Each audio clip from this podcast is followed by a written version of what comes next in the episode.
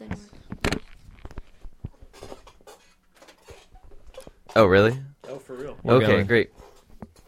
Uh, hi, everybody. We're here with Def Not Dead in their basement, which is pretty impressive. Um, I think I'll get to that in a minute. But in the meantime, why don't we introduce ourselves, Def, Def Not Dead, starting clockwise from my left? Oh, the. Uh, this is Kirby. I'm Brian. Rick. Okay, that's great. Um, and so why don't you guys uh, tell us a little bit about your band, how you got started, um, you know, what your sound is like, influences, things like that. Well, huh. I guess um, me and, and Brian have been playing in bands together for a really long time.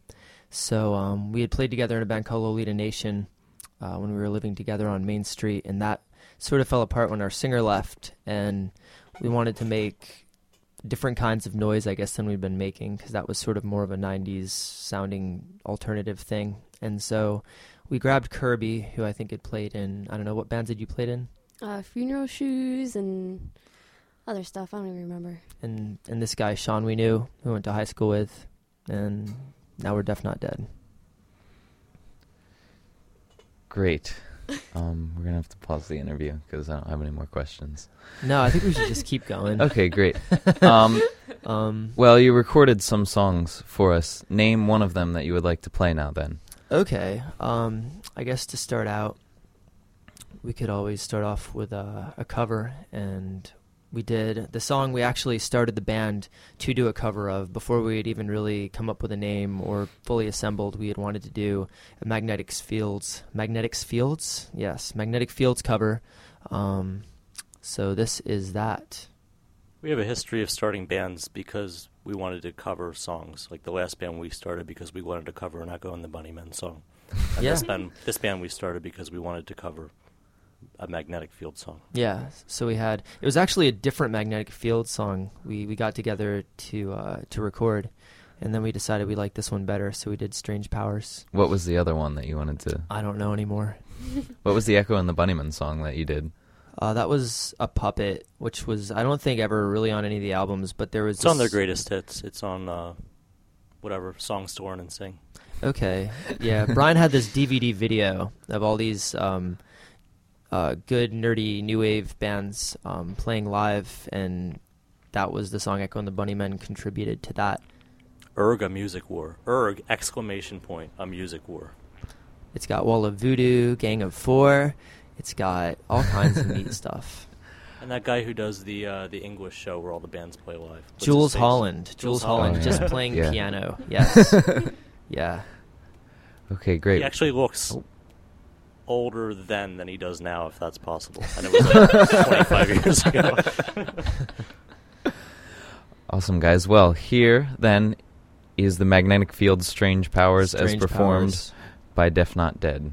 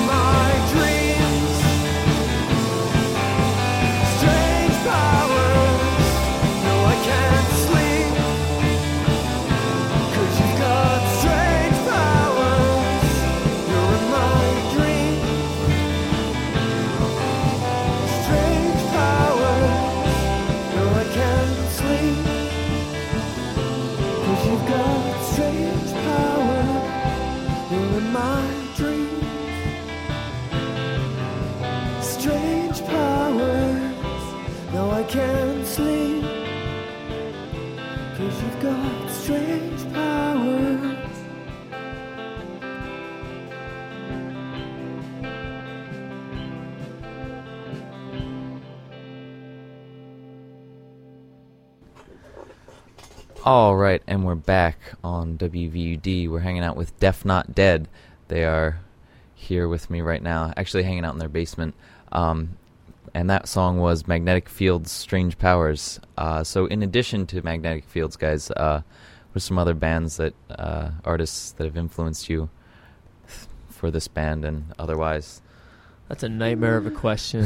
Whenever people ask that, I can never think of any bands. Like, uh, bands? I I don't know any bands. you want a brass uh like it's it's so all over the place um we used to be in new wave bands so um i at least used to be really into all the the typical post punk you know joy division rip-offs and factory records and there was this band called the wild swans that had really strummy guitars but otherwise they were sort of just another post punk new wave band we always really liked them um we like some new things like Deerhunter is, is cool and and um, what else do we like that's new, Brian? There's lots of new things. I can't. I don't know any bands. You can't think of any bands. I mean, we don't we don't dislike Fleet Foxes or anything. People oh yeah, like that. Fleet Foxes are good. that new Uh, sort of It's good to listen to that Daytrotter show. There's a lot of good bands on there. I like that Clem Snide guy. Um, his band is called Clem Snide, but the the singer's name is like Youth Barjalek or something. and there's actually nobody named Clem Snide in the band. Oh, and lots of like I guess sort of lo-fi-ish and I'm into a lot of this. I hate the name of it, but the slowcore like oh. Ida and Idaho and Codeine and Red House Painters and Bedhead. Bedhead is wonderful. Yeah, the New Year that's that's new and that's Bedhead related. Low. Low, we've seen Low. They're fun. oh yeah, those. I knew you were a big Low fan. Historically, Sonic Youth. Yeah, sure. Why But I'm not? not How do you, sure. how do you mean historically? I mean, just like in general, like it, it's always been like a, something that we is an influence of ours. But Okay. I mean, you know, they're they're like sixty years old now. Some of their stuff is still good. Yeah, Once in a yeah. while, they'll come out with like a really quality single, and but then like the rest of the record's usually not very good. Like whereas like Daydream Nation, it was really great all the way through. Well, yeah, people are always like, they're like, "Yo, what's what's your favorite Sonic Youth album?" Mine's Daydream Nation. Mine's Sister.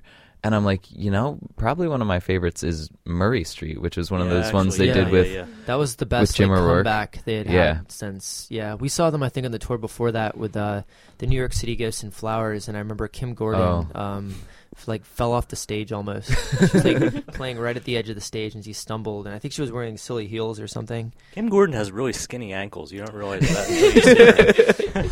and when you go see bands like that, you're always like right at the level of like their feet. So Yeah. it, it's like You're they're, like, thinking, oh my goodness, she's all in their so much feet are like danger, at eye level. So you're, and How can she so stand so close to the edge with skinny ankles like that? Yeah. She's you- actually just a really skinny person in general. It's surprising how skinny she is. How about you, Kirby? Do you like? yeah, music? anything to add here, Kirby? Oh, um, not really. I just have to agree with everything so far, I suppose. Okay, great. Um, do you agree with this next song that we're gonna play, Kirby? which is We could do Sally Ride because that's the one song we have she absolutely doesn't agree with. Oh, yeah. Okay. It's a Yeah. very yeah, it's the What- most disagreeable song in the Kirby. Polarizing. Historically. What- Yes. Yeah. what do you disagree with about this song? I don't know. It just doesn't doesn't float my boat. I guess. I'll talk Oh. about it. Well, we wrote it. We had a period where she wasn't uh, practicing because she was ill, and we um, we used to practice in this storage garage off of 273. Don't tell anybody that. Uh, I mean- everybody will run out and Ah. try to get storage garages. It was When way up on it, I thought it was- 202. It was way up. They 202. don't let bands practice in storage garages ever. Yeah, yeah. But us. in this this storage garage, It's a ridiculous idea. in the one we didn't have, we used to have. That's where we recorded the uh, the CD we made, um, commotions, and we, we used to practice there. We wrote this this one song when Kirby wasn't there, and we were all really really hyped about it. And she never ever ever liked it. She came to the first the first Nope. practice, she heard it, and she hated it. And we finally actually got her to play a part on it. on still don't like it though. She still hates it. I don't know. We don't get it. But yeah, it's it's called Sally Ride. It's about um sort of like the dualism of, of, of duty and personal identity and and how you strive to find identity in, in the things you make out of yourself Silly things Or like not. that. through uh yeah, through the template of uh of an astronaut, I suppose. Okay, great. Well, Sally Ride by Def Not Dead on WVUD.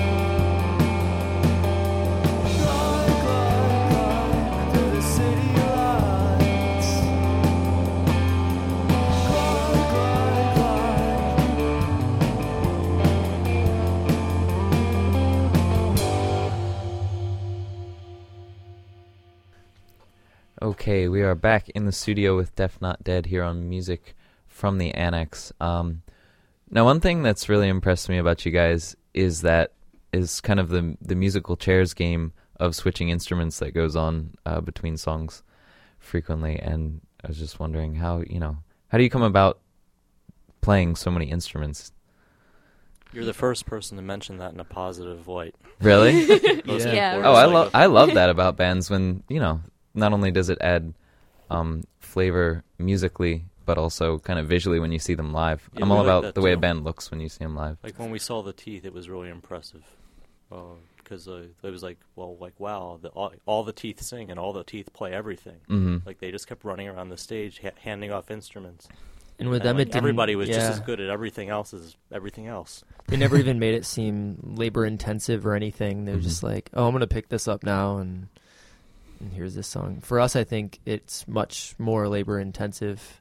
Um, I think we've gotten better at switching live, not taking as long Mm. between songs as we. yeah, jump we have a, around. s- a little bit of a system. Like some of the amps have more than one channel, so we can plug in more than one instrument at a time.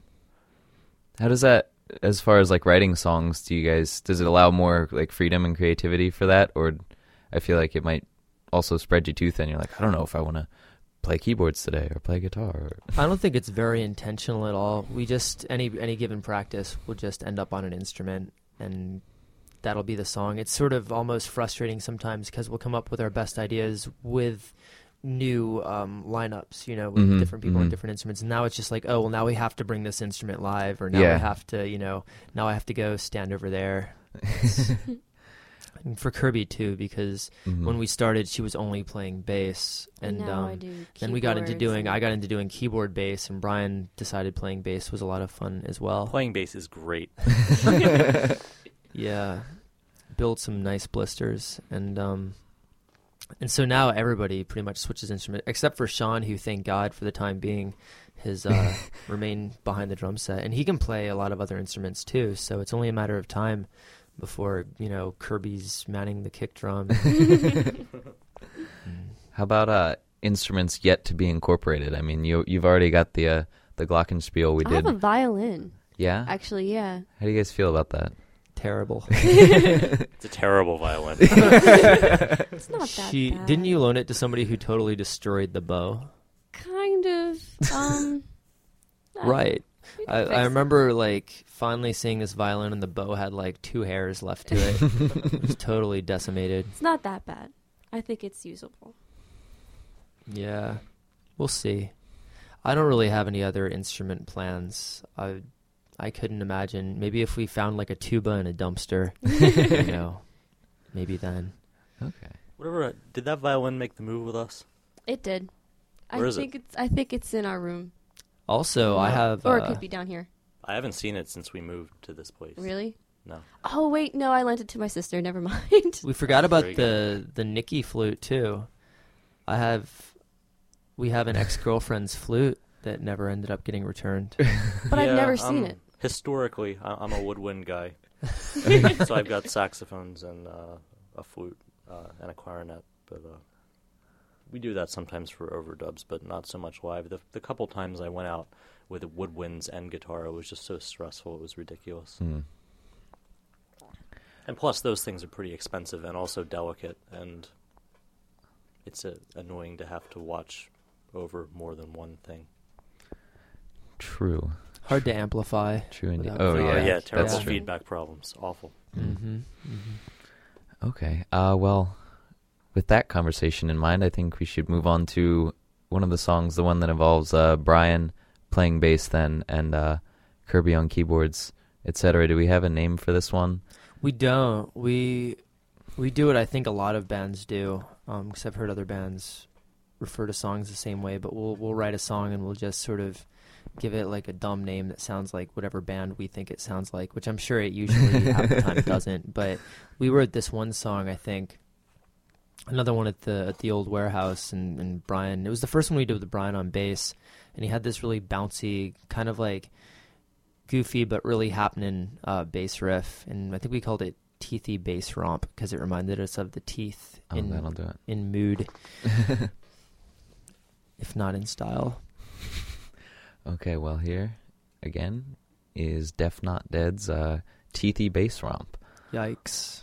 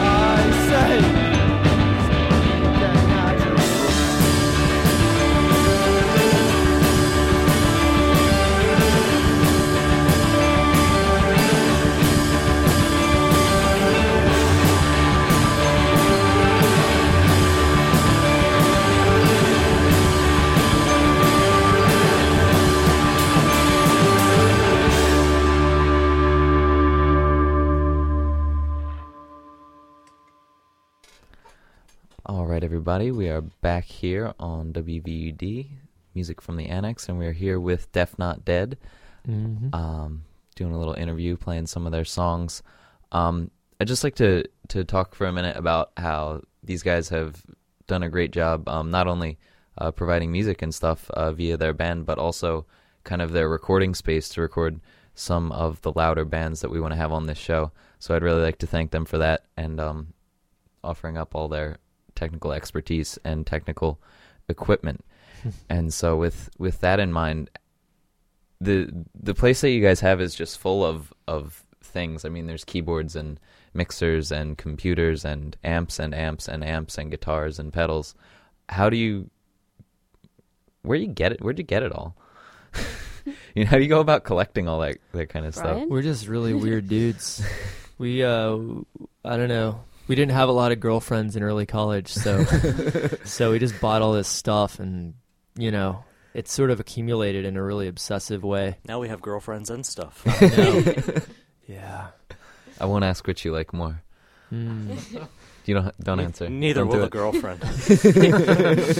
Some of us might get angry. But yeah, will- I mean, most of it comes from. I'm I'm staring at it all now, and it mostly comes from uh, uh, eBay or used music stores. Yeah. No, the amps are mostly Brian's. Um, the instruments, I guess, are a little more evenly distributed among us, but um, I have stopped looking at it as as even being a lot of stuff. It's just sort of like, um, oh, I don't know, it's there. One giant musical instrument. Yeah. and and things are always coming and going. Like amps break and pedals break, and and Brian gets on eBay, and that's usually how it how it goes. Okay. What uh of all this stuff, what would you say is your if you had to pick one, what would be your favorite toy that you have? Hmm. I'm not gonna go first. um, No? Bum question? no, it's not a bum question, but I could never get rid of that Fender amp. It's a it's a little Fender tube amp from the 80s, and it was designed by Paul Rivera. Who is Paul Rivera? Uh, he's a guy who he's an amp guru, if Okay. you will. Okay. Uh, he designed. He's he's got his own amp company now called Rivera, um, which I think are actually pretty crappy amps. I don't know. They're expensive, but I don't think they're that really all that good. Uh, but this is good. It's a Princeton Reverb too, and it's all tube, and it's one of the last amps that they made the way Fender used to make amps, which is all hand wired, um, which is pretty unusual even in uh, the early '80s, '82 or '83 most most amp companies had gone to printed circuit boards by then. yeah, I guess um, I would say my indispensable piece of gear would probably be my Digitech reverberator. Um, um, it's actually not not the greatest pedal. It's not very versatile at all. It it's just a big multi reverb unit that has like a, a reverb volume pedal on it. And um, way, way, way long time ago, um, before I had any reverb pedals, I remember seeing this band at the East End called Aerial Love Feed.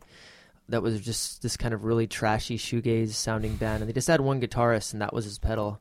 And um, I always thought it was this really incredible pedal where you could program all sorts of the parameters of the reverb, but it's not at all. I, I just like I got it based on that, never having tried one out, and it was sort of disappointing. But I've I've grown to love it for its sort of '80s, early '90s digital sounding uh, reverb sounds. And I don't know. I think I think our amp sounds are sort of one of the more odd things about us, especially um, not maybe not as much now because we've we've been turning our volume down a little bit, but we used to try to do a lot with solid state amps. Um, and I think only recently we've been deciding that we should maybe start using tubes because we could maybe sound louder without being quite so loud. Yeah, tubes are where it's at. like 15 watt tube amps.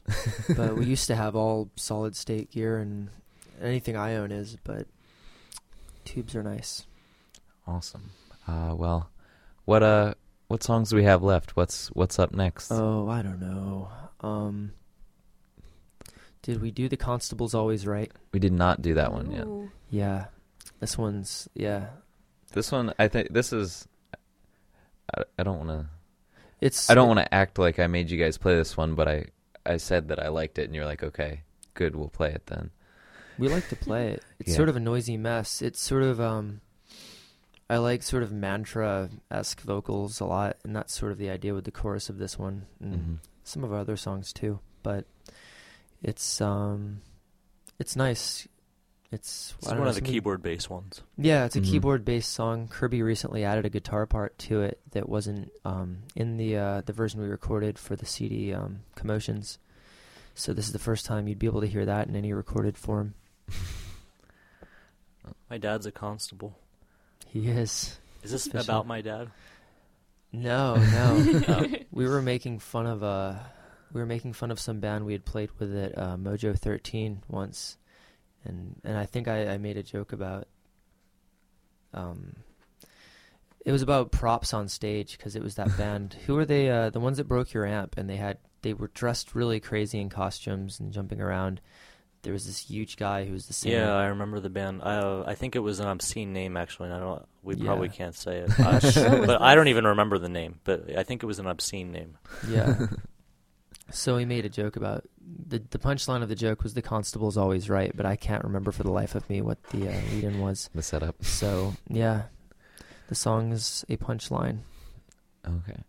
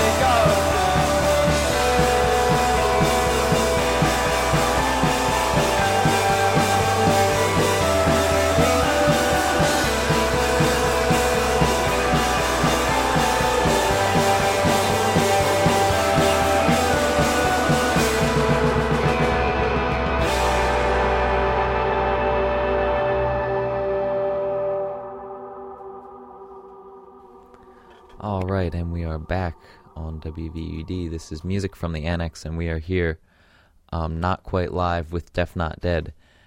And um, one of the things you guys had mentioned earlier was that you had, you know, you've been in a, a num, each of you have been in a number of bands over the years, and uh, kind of seen the Newark scene and the Delaware scene just kind of go through uh, all the things it's gone through. What what does it look like today compared to uh, the way it used to be? What do you like about it now? What don't you like?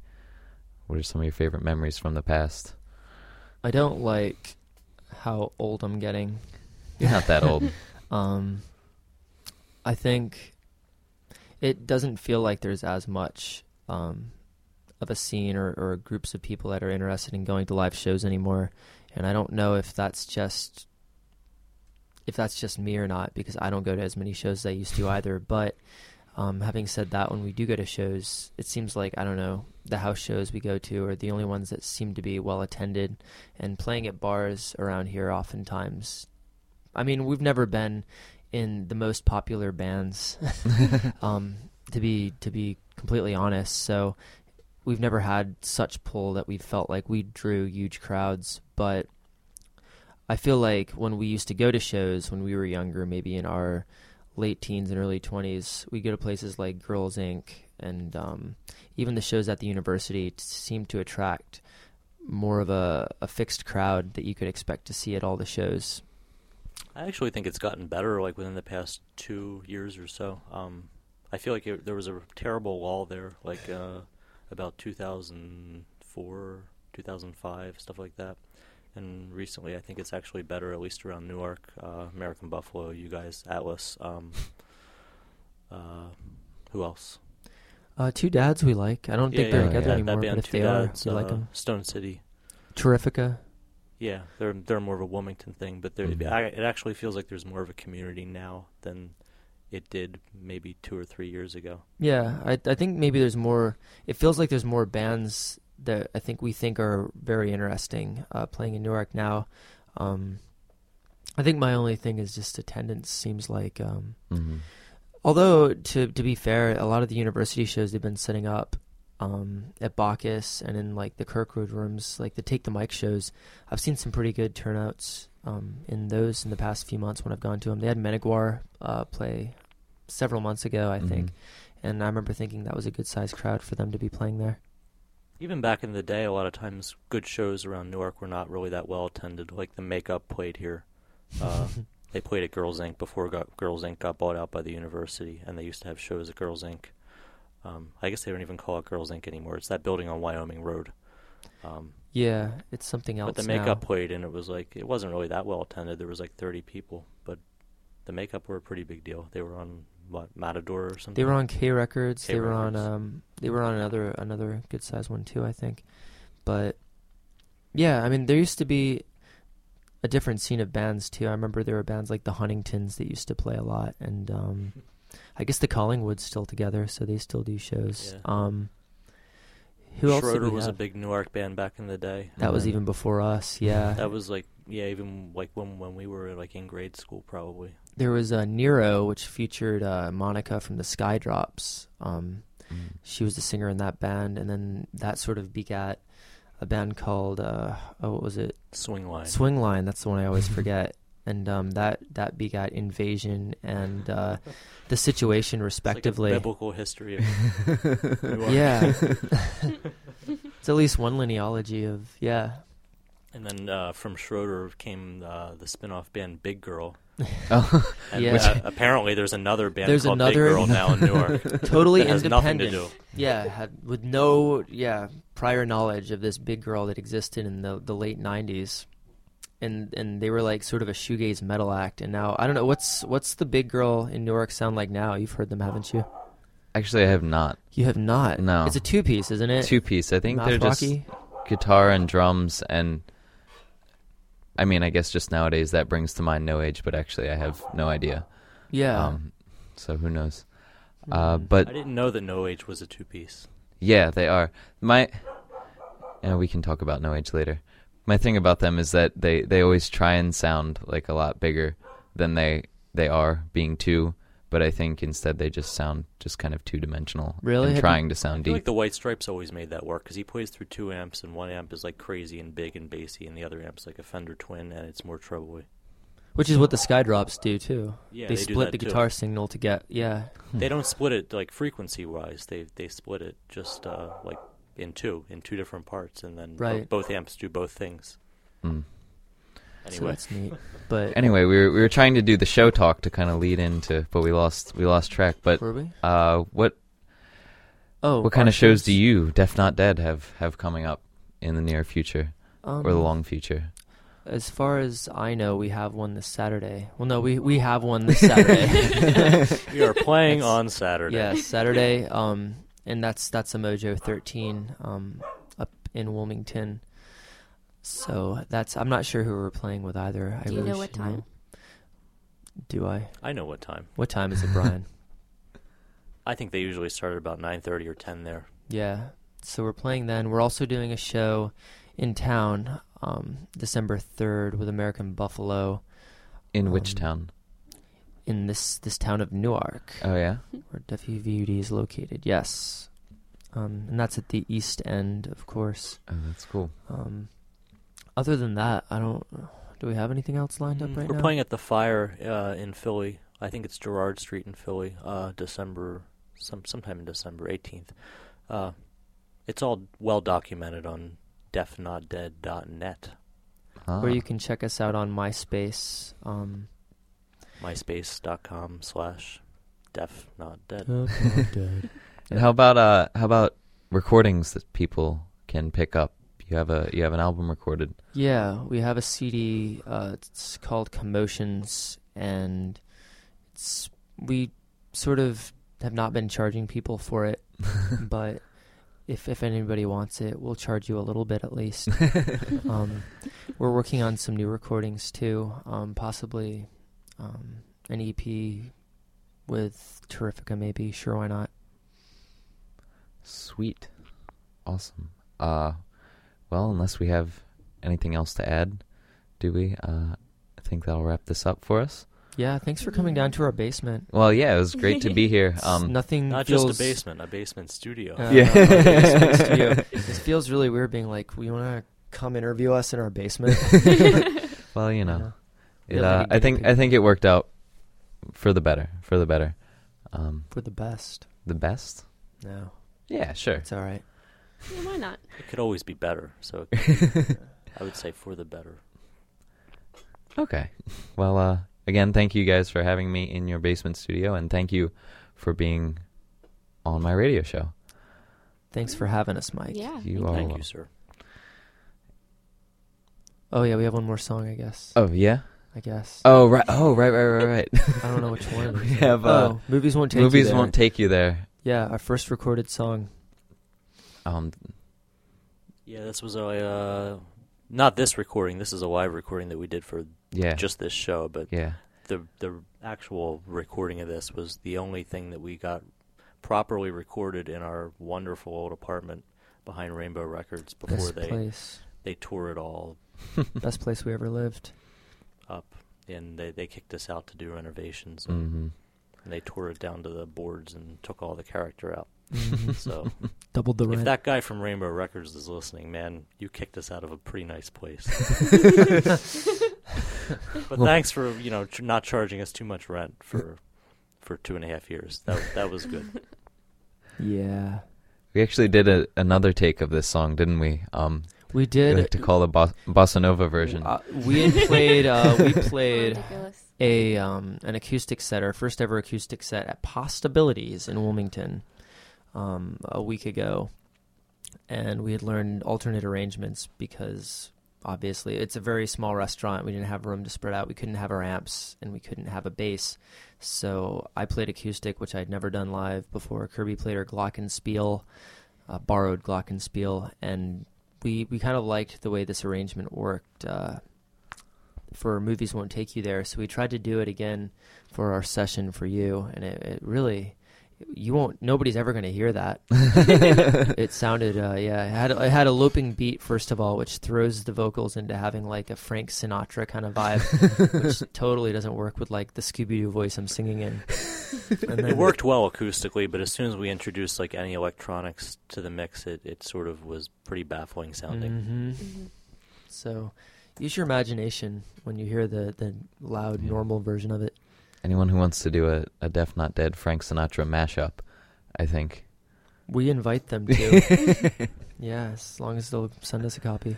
All right. What's the name of that mashup band that uh, has the guys from the Clash? Oh, uh, Carbon Silicon. Yeah. But are they mashup though? Oh, I don't know. I think they were maybe they were just influenced by mashup. Are they?